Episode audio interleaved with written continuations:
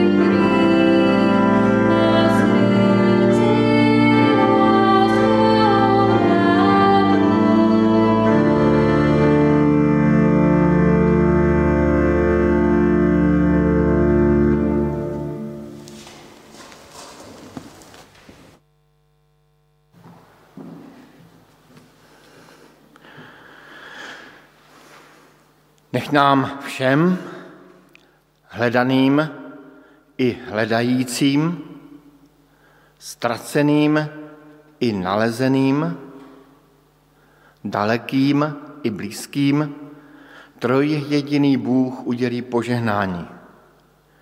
Nech nás uvádí do pravdy, proměňuje láskou a rozvazuje svobodou. To vše v Kristu Ježíši, našem Pánu.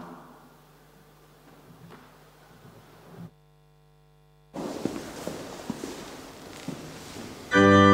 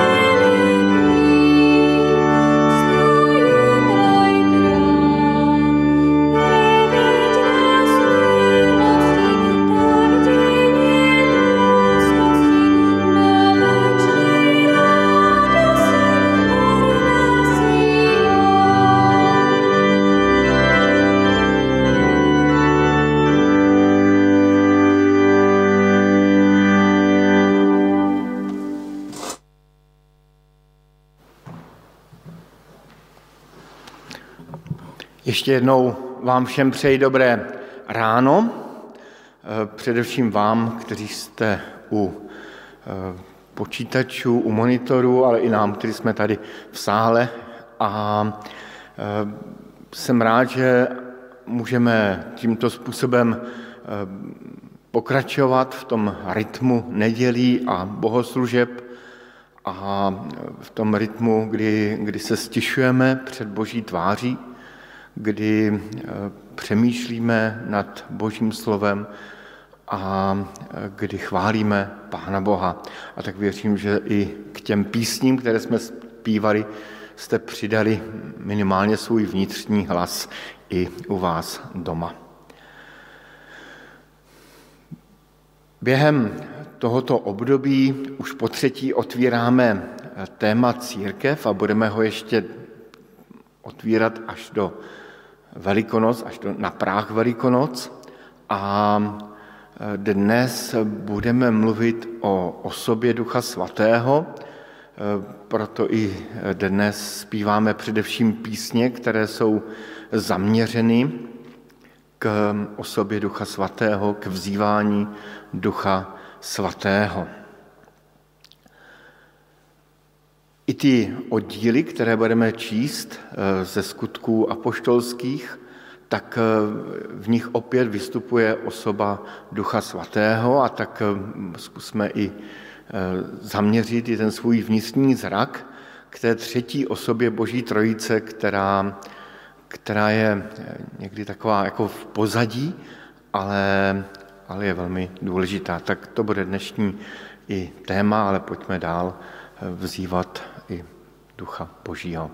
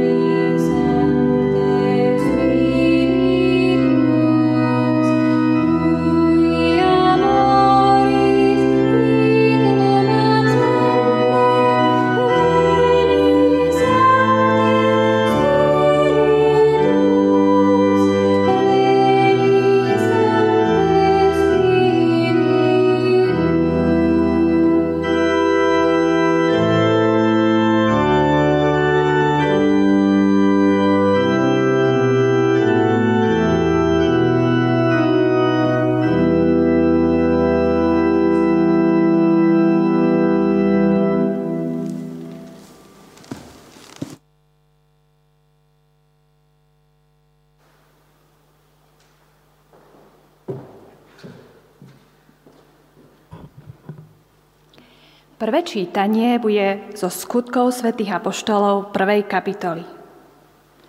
Milý Teofil, v prvej knihe som napísal o všetkom, čo Ježiš robil a učil od začiatku až do dňa, keď bol vzatý do neba. Predtým dal prostredníctvom Ducha Svätého príkazy apoštolom, ktorých si vyvolil.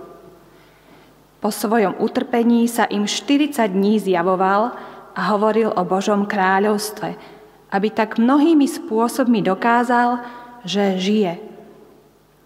Raz, keď s nimi stoloval, prikázal im: Z Jeruzalema neodchádzajte, ale očakávajte splnenie otcovho prísľubu, o ktorom ste odo mňa počuli. Ján krstil vodou, ale vy budete o niekoľko dní pokrstení Duchom Svätým. Keď sa zišli, spýtali sa ho: Pane, azda chceš ozdom, teraz obnoviť Izraelské kráľovstvo? On im odpovedal: Nie je vašou vecou poznať časy alebo chvíle, ktoré určil svojou mocou Otec.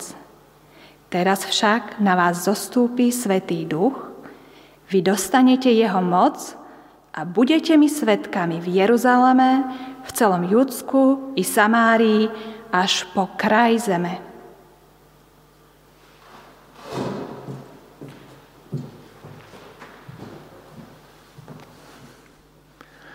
Pane Bože, děkujeme ti za dnešní nedělní den. Děkujeme ti za rytmus těch šesti dnů a jednoho svátečního dne, kdy můžeme odpočinout a kdy můžeme svůj mysl svého vnitřního člověka, své rodiny otvírat tobě a především myslet na tebe.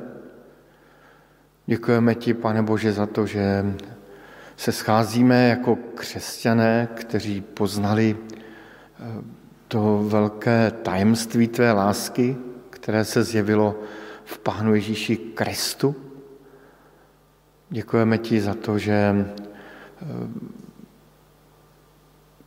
Kristus za nás zemřel, vstal z mrtvých a dal nám dar nového života.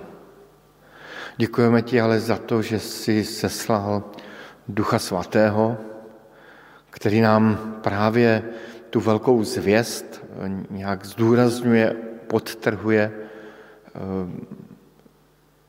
osvětluje a dělá ji významnou v našich životech. Děkujeme ti, že jsi nám každému z nás dal Ducha Svatého, abychom mohli uvěřit.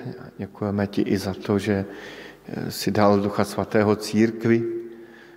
A tak tě prosíme, aby tvůj duch byl mezi námi i dnes, abychom se dokázali vyladit na tu správnou vlnu tvého ducha. Amen.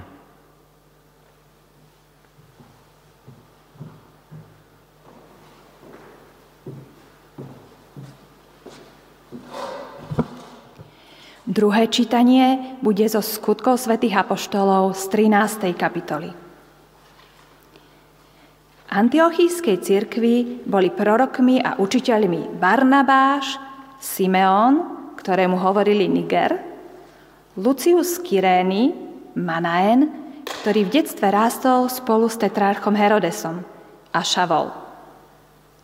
Keď slúžili Pánovi a postili sa, povedal im Duch Svätý: Oddelte mi Barnabáša a Šavla na dielo, na ktoré som ich povolal.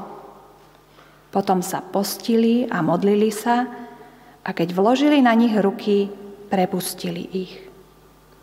Oni, vyslaní Duchom Svätým, prišli do Seleukie a odtiaľ sa prepravili na Cyprus.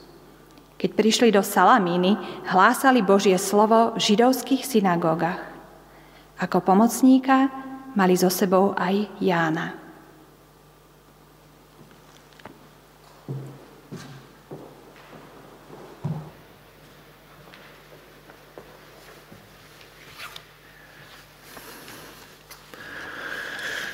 Dnešní kázání se bude skládat ze dvou částí. Z dlouhého úvě- úvodu a z dlouhého závěru. Tedy ti, kteří jsou zvyklí úvod a závěr vnímat méně pozorně, dnes mohou mít pocit, že kázání vůbec nebude, tak vás chci na to dopředu upozornit. Tak tedy nejdříve ten dlouhý úvod. Je to už hodně let, možná patnáct let, možná ještě víc, kdy český premiér a později prezident Václav Klaus prohlásil, když se ho zeptali, jak chápe církev, říká, je to něco jako spolek zahrádkářů. Nic víc. Mnoho křesťanů se tomuto označení spolek zahrádkářů rozčíleně bránilo. Jiní křesťané kritičtěji přemýšlí, přemýšlející tak suše poznamenali, že by církev mohla být alespoň jako ti zahrádkáři, že dělají něco užitečného.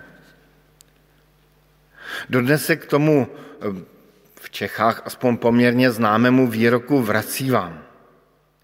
Jaký je rozdíl mezi církví a jakýmkoliv jiným zájmovým spolkem, třeba mezi zahrádkáři a církví? Asi bychom nějaké rozdíly našli, ale jeden zásadní tu je. Ten je okem neviditelný a neměřitelný a to je právě osoba Ducha Svatého. Jak jsme to četli v tom prvním čtení, přijmete moc Ducha Svatého, který na vás přijde a budete mi svědky v Jeruzalémě a v celém Judsku, v Samarsku až na samý konec země. Přijmete moc Ducha Svatého, budete zmocněni Duchem Svatým.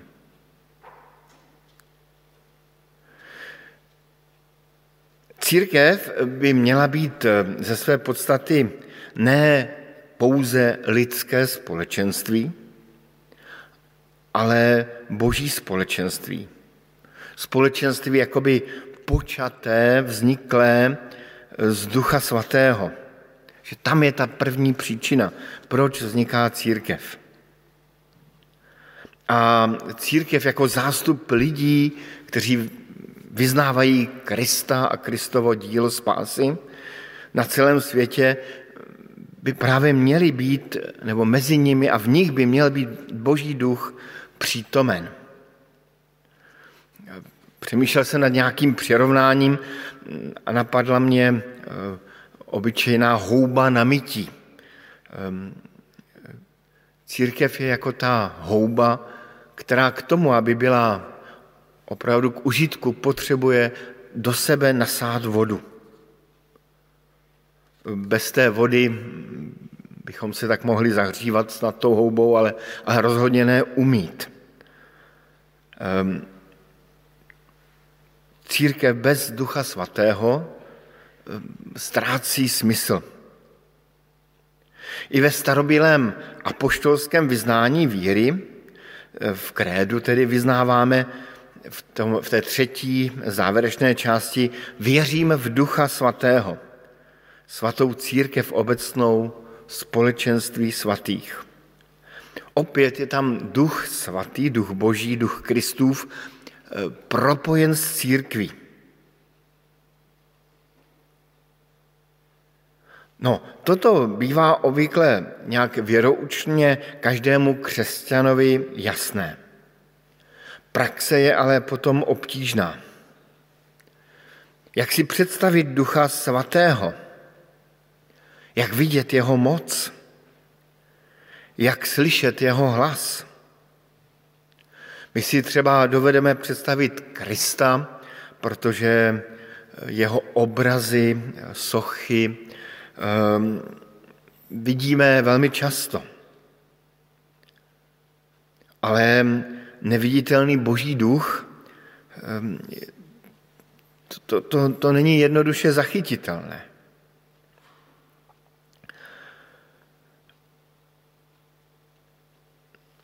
Duch Svatý je Boží duch, nebo Kristův duch.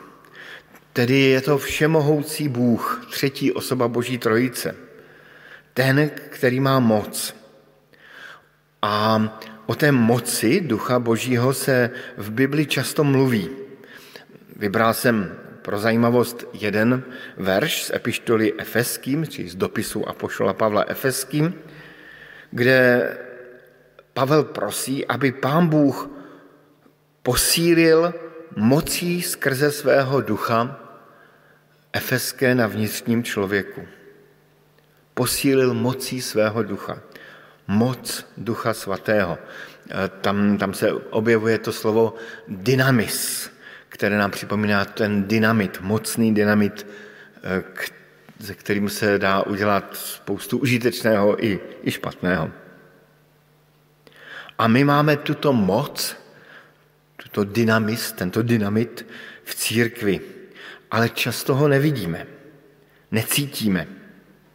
Nejsme schopni změřit míru Ducha Svatého, nemáme tu žádný duchoměr v naší modlitevně, který by měřil, kolik procent Ducha Svatého je tady, i když to je už úplně scestná úvaha, protože Duch Svatý se nedá měřit na procenta. Neumíme ani rozlišit, co je lidské a co je z Ducha Božího. Vnímání Ducha Božího nemusí být vždycky náš problém. Taková ta probuzenecká zbožnost, evangelikální zbožnost, ke které se hlásíme, tak často tak jako má tendenci k takové kajícnosti, že jsme málo naplněni Duchem Svatým. Málo vnímáme Ducha Svatého, málo se mu otevíráme. Nakonec i v těch písních, které jsme zpívali, to, to bylo vidět. Prosba k Duchu Svatému. Ale ono prostě s Duchem Svatým vždycky bude určitá obtíž. Já jsem si napsal takové tři nebo čtyři důvody, proč, proč ta obtíž vzniká. A jak, jak, jak říkám, nemu, není to vždycky obtíž na, na naší straně. Jedna obtíž je v tom, že Boží moc nebo Ducha Božího nemůžeme nějak si zprivatizovat, nadspat do nějaké lahve, třeba do nějakého spreje a postříkat tím někoho kolem nás. To by bylo velmi snadné a jednoduché řešení problémů v církvi. Například kazatel před kázáním by se postříkal mocí Ducha Svatého a a všechno by potom fungovalo velmi dobře. V podstatě by se ani nemusel teoreticky připravovat. Rodič před nějakým vážným rozhovorem s dítětem, s dítětem tak postříká své dítě a, a v podstatě ani rozhovor nemusí být. Či Ducha Svatého nelze takto si zprivatizovat. I když jsem sám byl svědkem takovýchto snah, vzpomínám si na jednu konferenci, ze kterou jsem se tedy vnitřně hluboce nestotožňoval, kdy pastoři udělali uprostřed stadionu takzvanou uličku Ducha Svatého, zdvihli ruce jakoby při požehnání a všichni účastníci nějaké konference ve velké hale probíhali touto uličkou s tím, že byli mohutně zmocněni Duchem Svatým. Pro mě to bylo až rouhavé v tu chvíli, když jsem to viděl. Pán Ježíš přirovnává v Janově evangeliu Ducha Svatého k větru a říká, vítr vane kam chce. Tedy nelze ho nějak dát do nějaké nádoby. Vítr vane kam chce. Slyšíš jeho zvuk, ale nevidíš, odkud přichází a kam jde. Tak je tomu s každým, kdo se narodil z Ducha Svatého. Tedy Duch Svatý je nespoutaný, nevyspytatelný, neochočený, vane si kam chce. Podobně jako i o Pánu Bohu je dána charakteristika v jednom ze žalmů, že Pán Bůh si dělá, co chce. On je svrchovaný. Proto není jednoduché říci, že tady je Duch Svatý, tam není Duch Svatý. Prostě Duch Svatý ze své podstaty je úplně jiný. Druhá obtíž je to, že Duch Svatý, aspoň tak tomu rozumím, si cení naší svobody. Kdo si pověděl takové přirovnání, že Duch Svatý je gentleman, který projevuje svoji moc, ale nedopouští se násilí. Nechce člověka nebo církev násilně obrácenou. nechce jakoby opít člověka a víme, že když se člověk tak jako napije, tak je potom takový trošku svolnější a, a poslušnější, nebo jindy zase nespoutanější, ale toto Duch Svatý nechce dělat, i když by zřejmě tuto moc mohl mít. Snad i proto se nám může zdát, že, že nevidíme působit Ducha Svatého mezi námi a v církvi. Další obtíž, třetí obtíž, je v tom, že Duch Svatý je svatý. Tam, kde člověk dělá nesvaté činy, kde, duch, kde se člověk dopouští nesvatých myšlenek, tam jakoby Duch Svatý se vzdaluje. Jakoby bývá vytlačován z prostoru života člověka i církve. Proto bývá Duch Svatý znázorňován jako holubice, která je čistá, bílá a plachá. Tak i proto je, je obtížné Ducha Svatého nějak jako jednoduše vidět. A pak je tu poslední obtíž, která mě napadla, a to je to, že Pán Bůh stvořil člověka s velkými schopnostmi, duševními, myšlenkovými, a tak snadno bývá boží moc, moc Ducha Svatého, nahrazována lidskou mocí. Třeba tím, že se vytvoří nějaká dobrá atmosféra. Nechá se promluvit nějaký ohnivý řečník. Nebo nějaký takový, taková, pronese se nějaká taková e, řeč na vysoké myšlenkové úrovni. Pozve se dobrá kapela, která rozechvívá e, emoce lidské. Kdysi jeden, e, nevím, byl to kazatel, nějaký, nějaký představitel církve, sám nevím, kdo to říkal, ale poznamenal takovou, takovou myšlenku, že by ho velmi zajímalo, co by se stalo, kdyby Duch Svatý opustil církev. Jestli bychom si vůbec toho všimli. Zřejmě by se dál udržoval církevní provoz, kázání by byla tu dobrá, tu špatná. Možná, že bychom si toho ani nevšimli, což je úplně tragická myšlenka. No a zároveň je potřeba říci, že Pán Bůh nebo Duch Boží si často těch našich lidských schopností používá, využívá. Mnohá obdarování, charismata Ducha Svatého jsou i přirozeného charakteru, které Pán Bůh jakoby zmocní, naplní. A proto není tak úplně jednoduché říct, toto vypůsobil Duch Boží. Tedy to jsou takové čtyři důvody, které vnímám, že, že není jednoduché nějak zachytit Ducha Svatého při práci. Boží Duch prostě způsobí jinak, nespoutaně, v součinnosti s námi, touží po naší svatosti a váží nebo šetří naší svobody. A tak se můžeme ptát, je tedy Duch Svatý v církvi přítomen?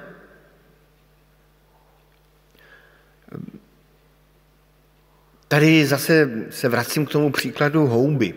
Když je houba nasátá vodou, tak dokud na ní nějak nesáhneme, nezmáčkneme ji, tak to možná ani nevidíme, jestli má v sobě vodu, jestli je vlhká nebo není vlhká. Možná, že úplně takovou vysušenou houbu poznáme, ale a podobně to může být i v církvi, že, že na první pohled nepoznáme, jak to je s Duchem Svatým. Ale přesto neviditelná moc Ducha Svatého je v církvi přítomná a stále mocně pracuje, a, a to na celém světě. Pro mě je právě moc Ducha Svatého dokázána především tím, že, že církev tu stále je A to i přesto, že se mnoho lidí snažilo církev zničit a že se i křesťané sami snažili církev zničit. A přesto jakoby znovu v nových a nových vlnách je církev obnovována a mám za to, že právě ty vlny, to je Boží duch, který v ní působí. Tak zde končí ten dlouhý úvod ke kázání a nyní se dostáváme do druhé části kázání, přichází prudký zlom a, a to, bude, to je vlastně takový dlouhý závěr. A v tom závěru se budeme ptát tedy, jak duch Boží působí v církvi. A půjdeme po stopách působení Ducha Svatého v první knize církevních dějin, tedy v knize Skutků apoštolských. Vybral jsem tři místa a první místo jsme četli před kázáním, protože jsme možná na to zapomněli, já ho ještě jednou zopakuji. V Antiochii byli v místní církvi proroci a učitelé, jako Barnabáš, Šimon, zvaný Černý a Lucius Kyrénský. Manahem, společně vychovaný s tetrarchou Herodem a Saul. Když konali službu Pánu a postili se, řekl Duch Svatý, oddělte mi Barnabáše a Saula k dílu, k němuž jsem je povolal. Potom po postu a modlitbách na ně vložili ruce a propustili je. Oni tedy, vyslání Duchem Svatým, sestoupili do Selekuje a odtud odpluli na Kypr.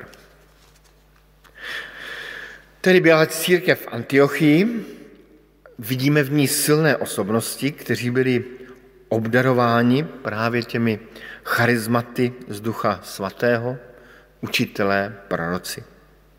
To je první projev Boží moci v církvi. Jsou zde lidé nějakým zvláštním způsobem Duchem Svatým zmocněni. Učitelé, proroci. Napadla mě myšlenka, o které můžeme třeba večer přemýšlet na našem zoomovém setkání. Máme v Bratislavě, v našem společenství, učitele a proroky? No a oni konali bohoslužbu, tedy něco, co se i my nyní snažíme dělat. A během ní Duch Svatý řekl, ať vyšlou Barnabáše a Saula k misijní cestě. Vůbec nevíme, jak se to stalo, ale během bohoslužeb k lidem promluvil Boží duch. Zřejmě šlo o jakýsi proces, to je takový můj odhad. Mám za to, že tam bylo i určité rozsuzování. Protože tak to má i v církvi být, že, že mají starší rozsuzovat. Ale na konci věděli, že to není nějaký jejich nápad, že to není zrozeno z jejich ducha, ale že to je myšlenka Božího ducha, který vypudil dva muže k tomu, aby vyšli na misijní cestu. A nám nezbývá, než si přát, aby i naše bohoslužby byly místem, kde duch Boží mluví. Přece jenom, když se scházíme k bohoslužbám, nějakým způsobem jsme soustředěni více na ty boží věci, zpíváme zbožné písně, modlíme se, nasloucháme písmu. A to všechno může promluvit k lidem. Nemusí to být zrovna nějaká geniální myšlenka geniálního kazatele, ale může to být něco úplně obyčejného. Třeba čtené slovo z Bible.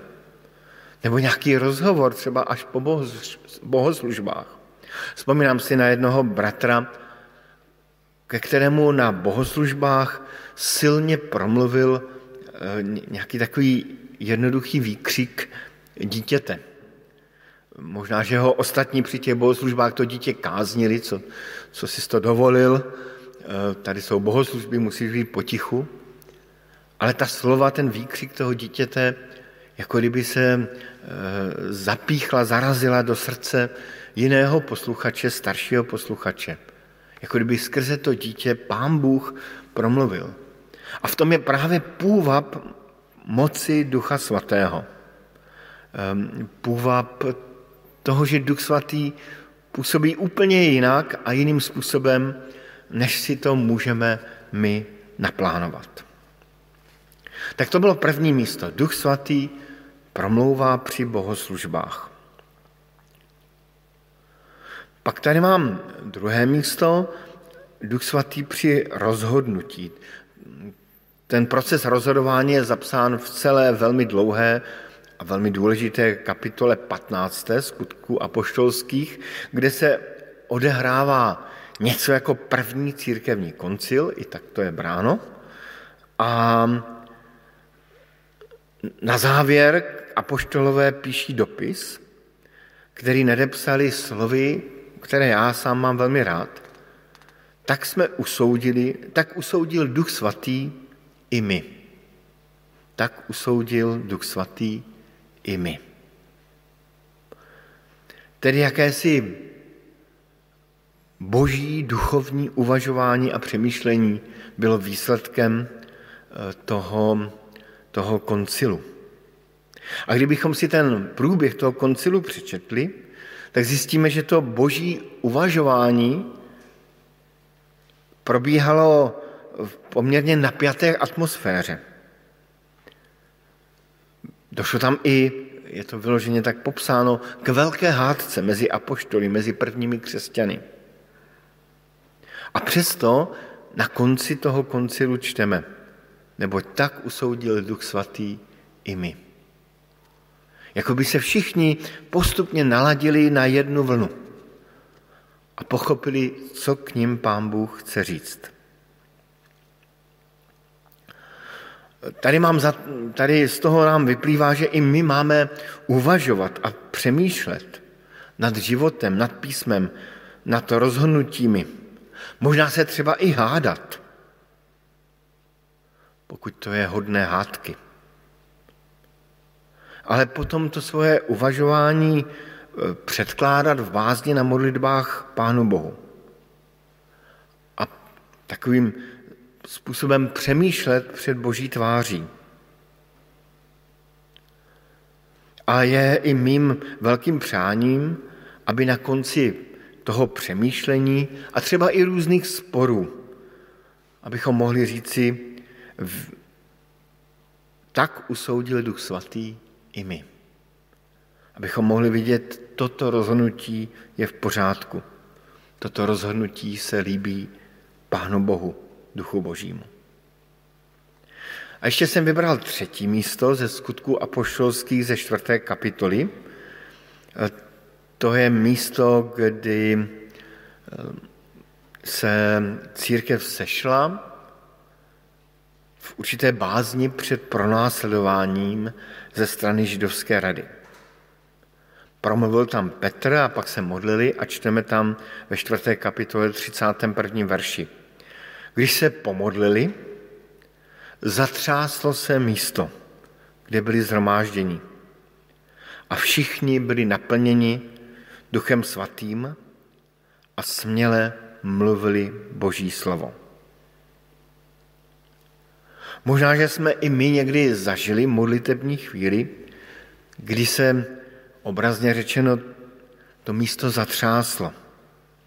A když ne přímo zem, tak naše srdce se zatřásla. Ale takovým blaženým způsobem, zvláštním způsobem, jako kdybychom věděli, ano, Pán Bůh je s námi.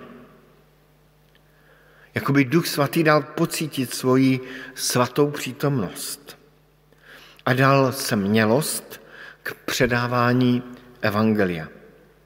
To se totiž stalo těm učedníkům, že, že se rozhodli, že budou předávat Boží slovo dál, že nebudou umlčeni. Sám osobně jsem vícekrát takové chvíle prožil. Často jim předcházelo vzájemné odpuštění a určitá pokora jeden před druhým. A jsou to krásné chvíle, které člověk zřejmě nemůže prožít jenom osaměle, to je trošku jiná zase zkušenost, ale, ale ty chvíle jsou umocněni právě společenstvím, komunitou Kristovy církve. Tedy pojďme úplně k tomu super definitivnímu závěru. Přece jenom ten závěr má ještě svůj závěr. Církev Kristova je církví Kristovou proto, že v ní působí Boží duch.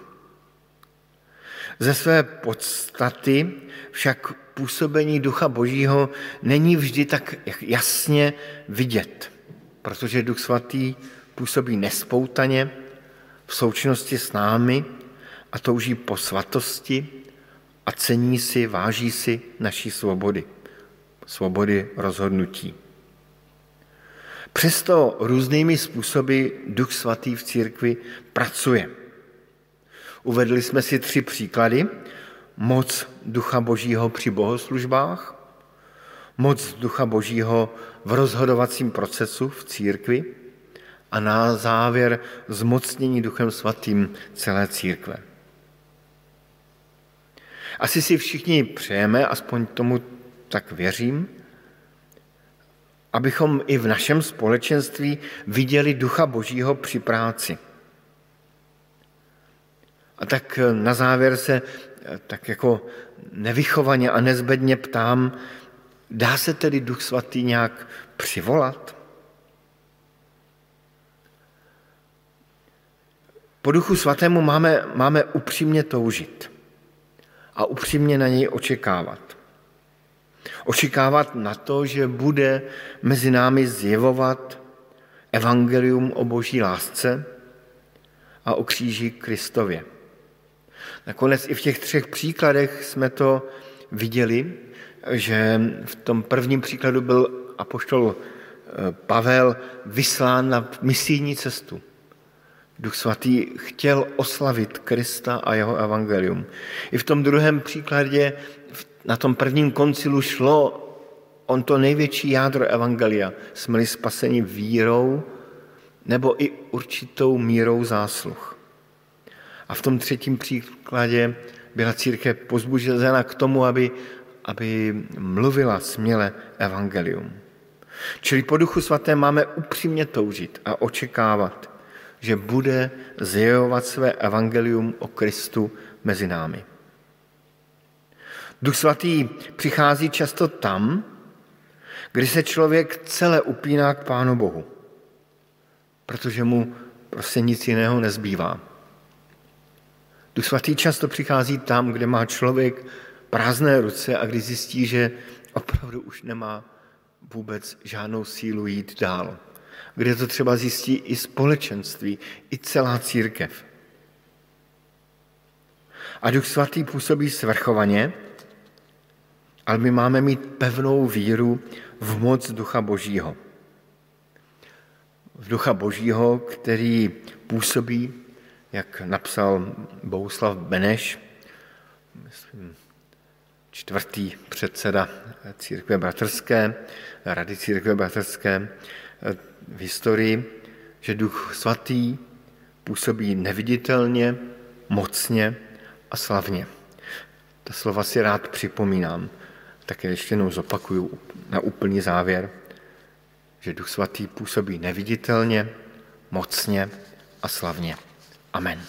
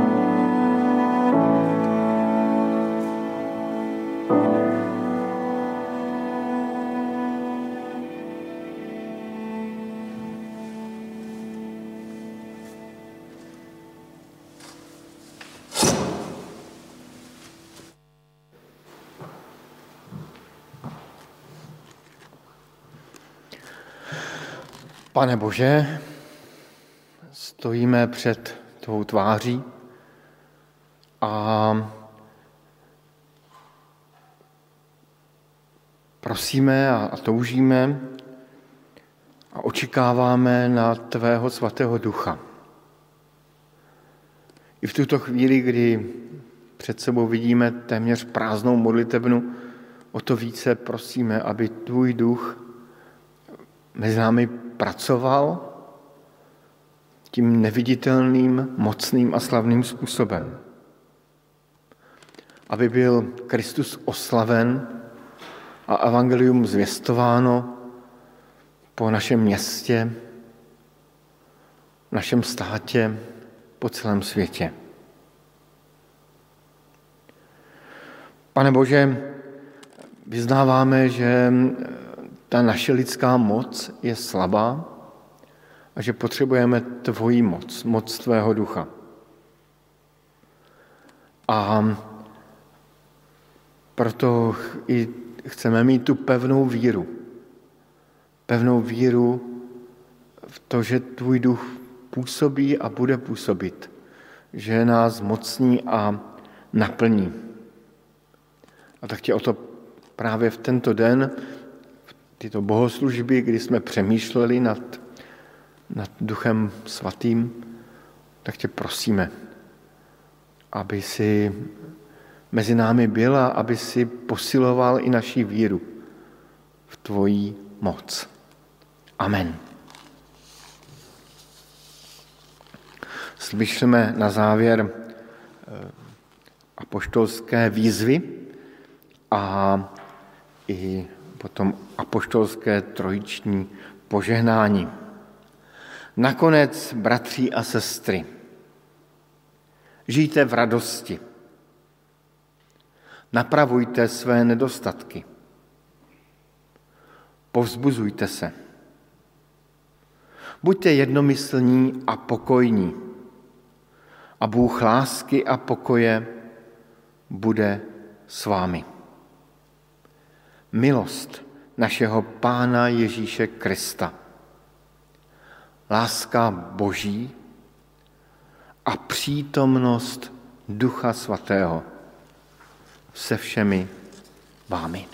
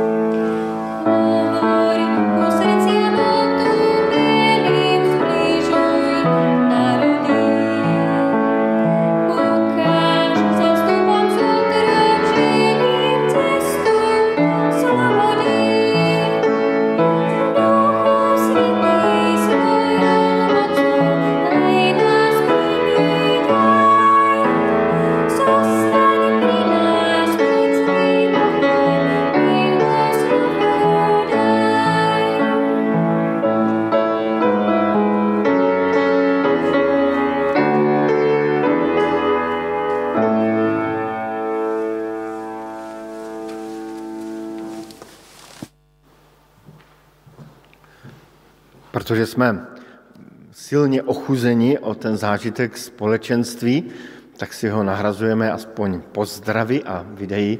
Tak dneska uslyšíme Marku Šouce a, a Tomáše Komrsku. Pozdravujeme všetkých, ktorí sa na nás pozeráte. A máme pre vás takúto správu. Neusmievame sa, skôr smútime, aj sa občas hneváme. Sme ohrození a premáha nás bezmocnosť. Bojíme sa o najbližších, srdce nám búši rýchlejšie. Žijeme viac vo virtuálnom prostredí a pred televízorom. S hrôzou si zvykáme na nenormálnosti. Podliehame neistote, či pandémii a či sa vrátime do normálna. Akýže budeme, keď kovid devätnásť pominie? Podáme si ruky, objíme sa, objímeme sa, dáme si spolu kávu, či sa prejdeme po parku, uvidíme sa v kostoloch a zaspievame si piesne bez rúšok a vrátime sa všetci. A kedyže to bude? Napriek obmedzeniam nestrácame nádej, návraty existujú. K sebe samým, do cirkvi, k starým rodičom, do rodiny, vnúčatám, pravnukom, priateľom.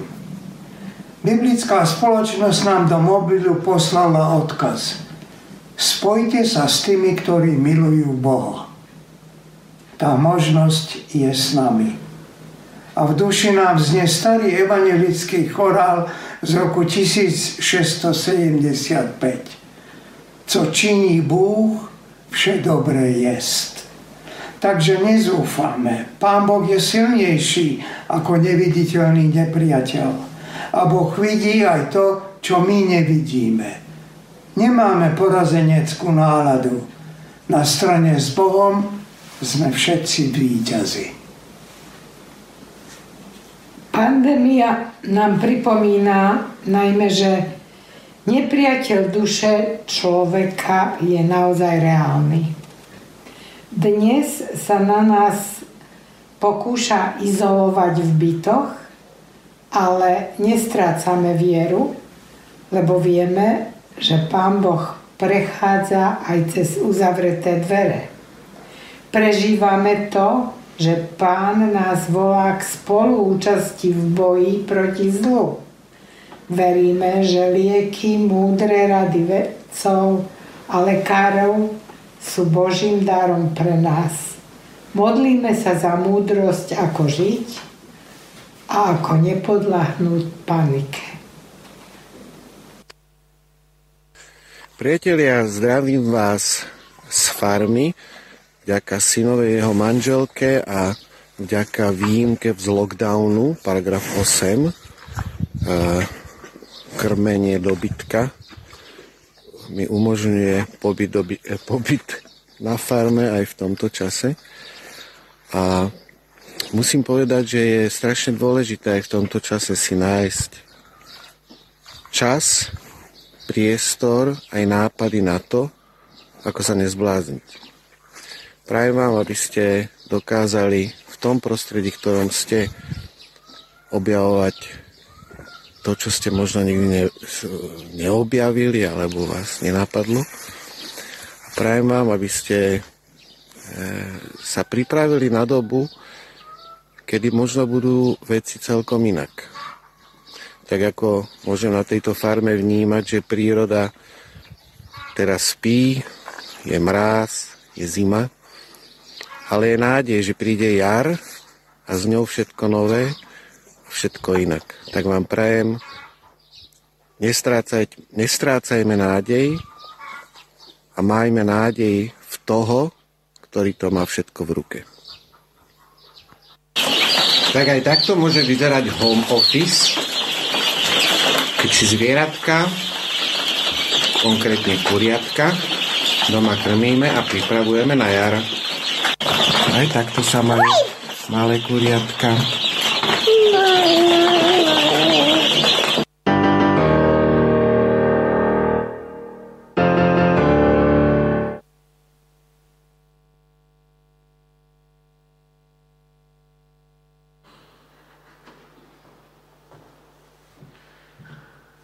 Tak jsme to měli i s dramatickou tečkou, bodkou.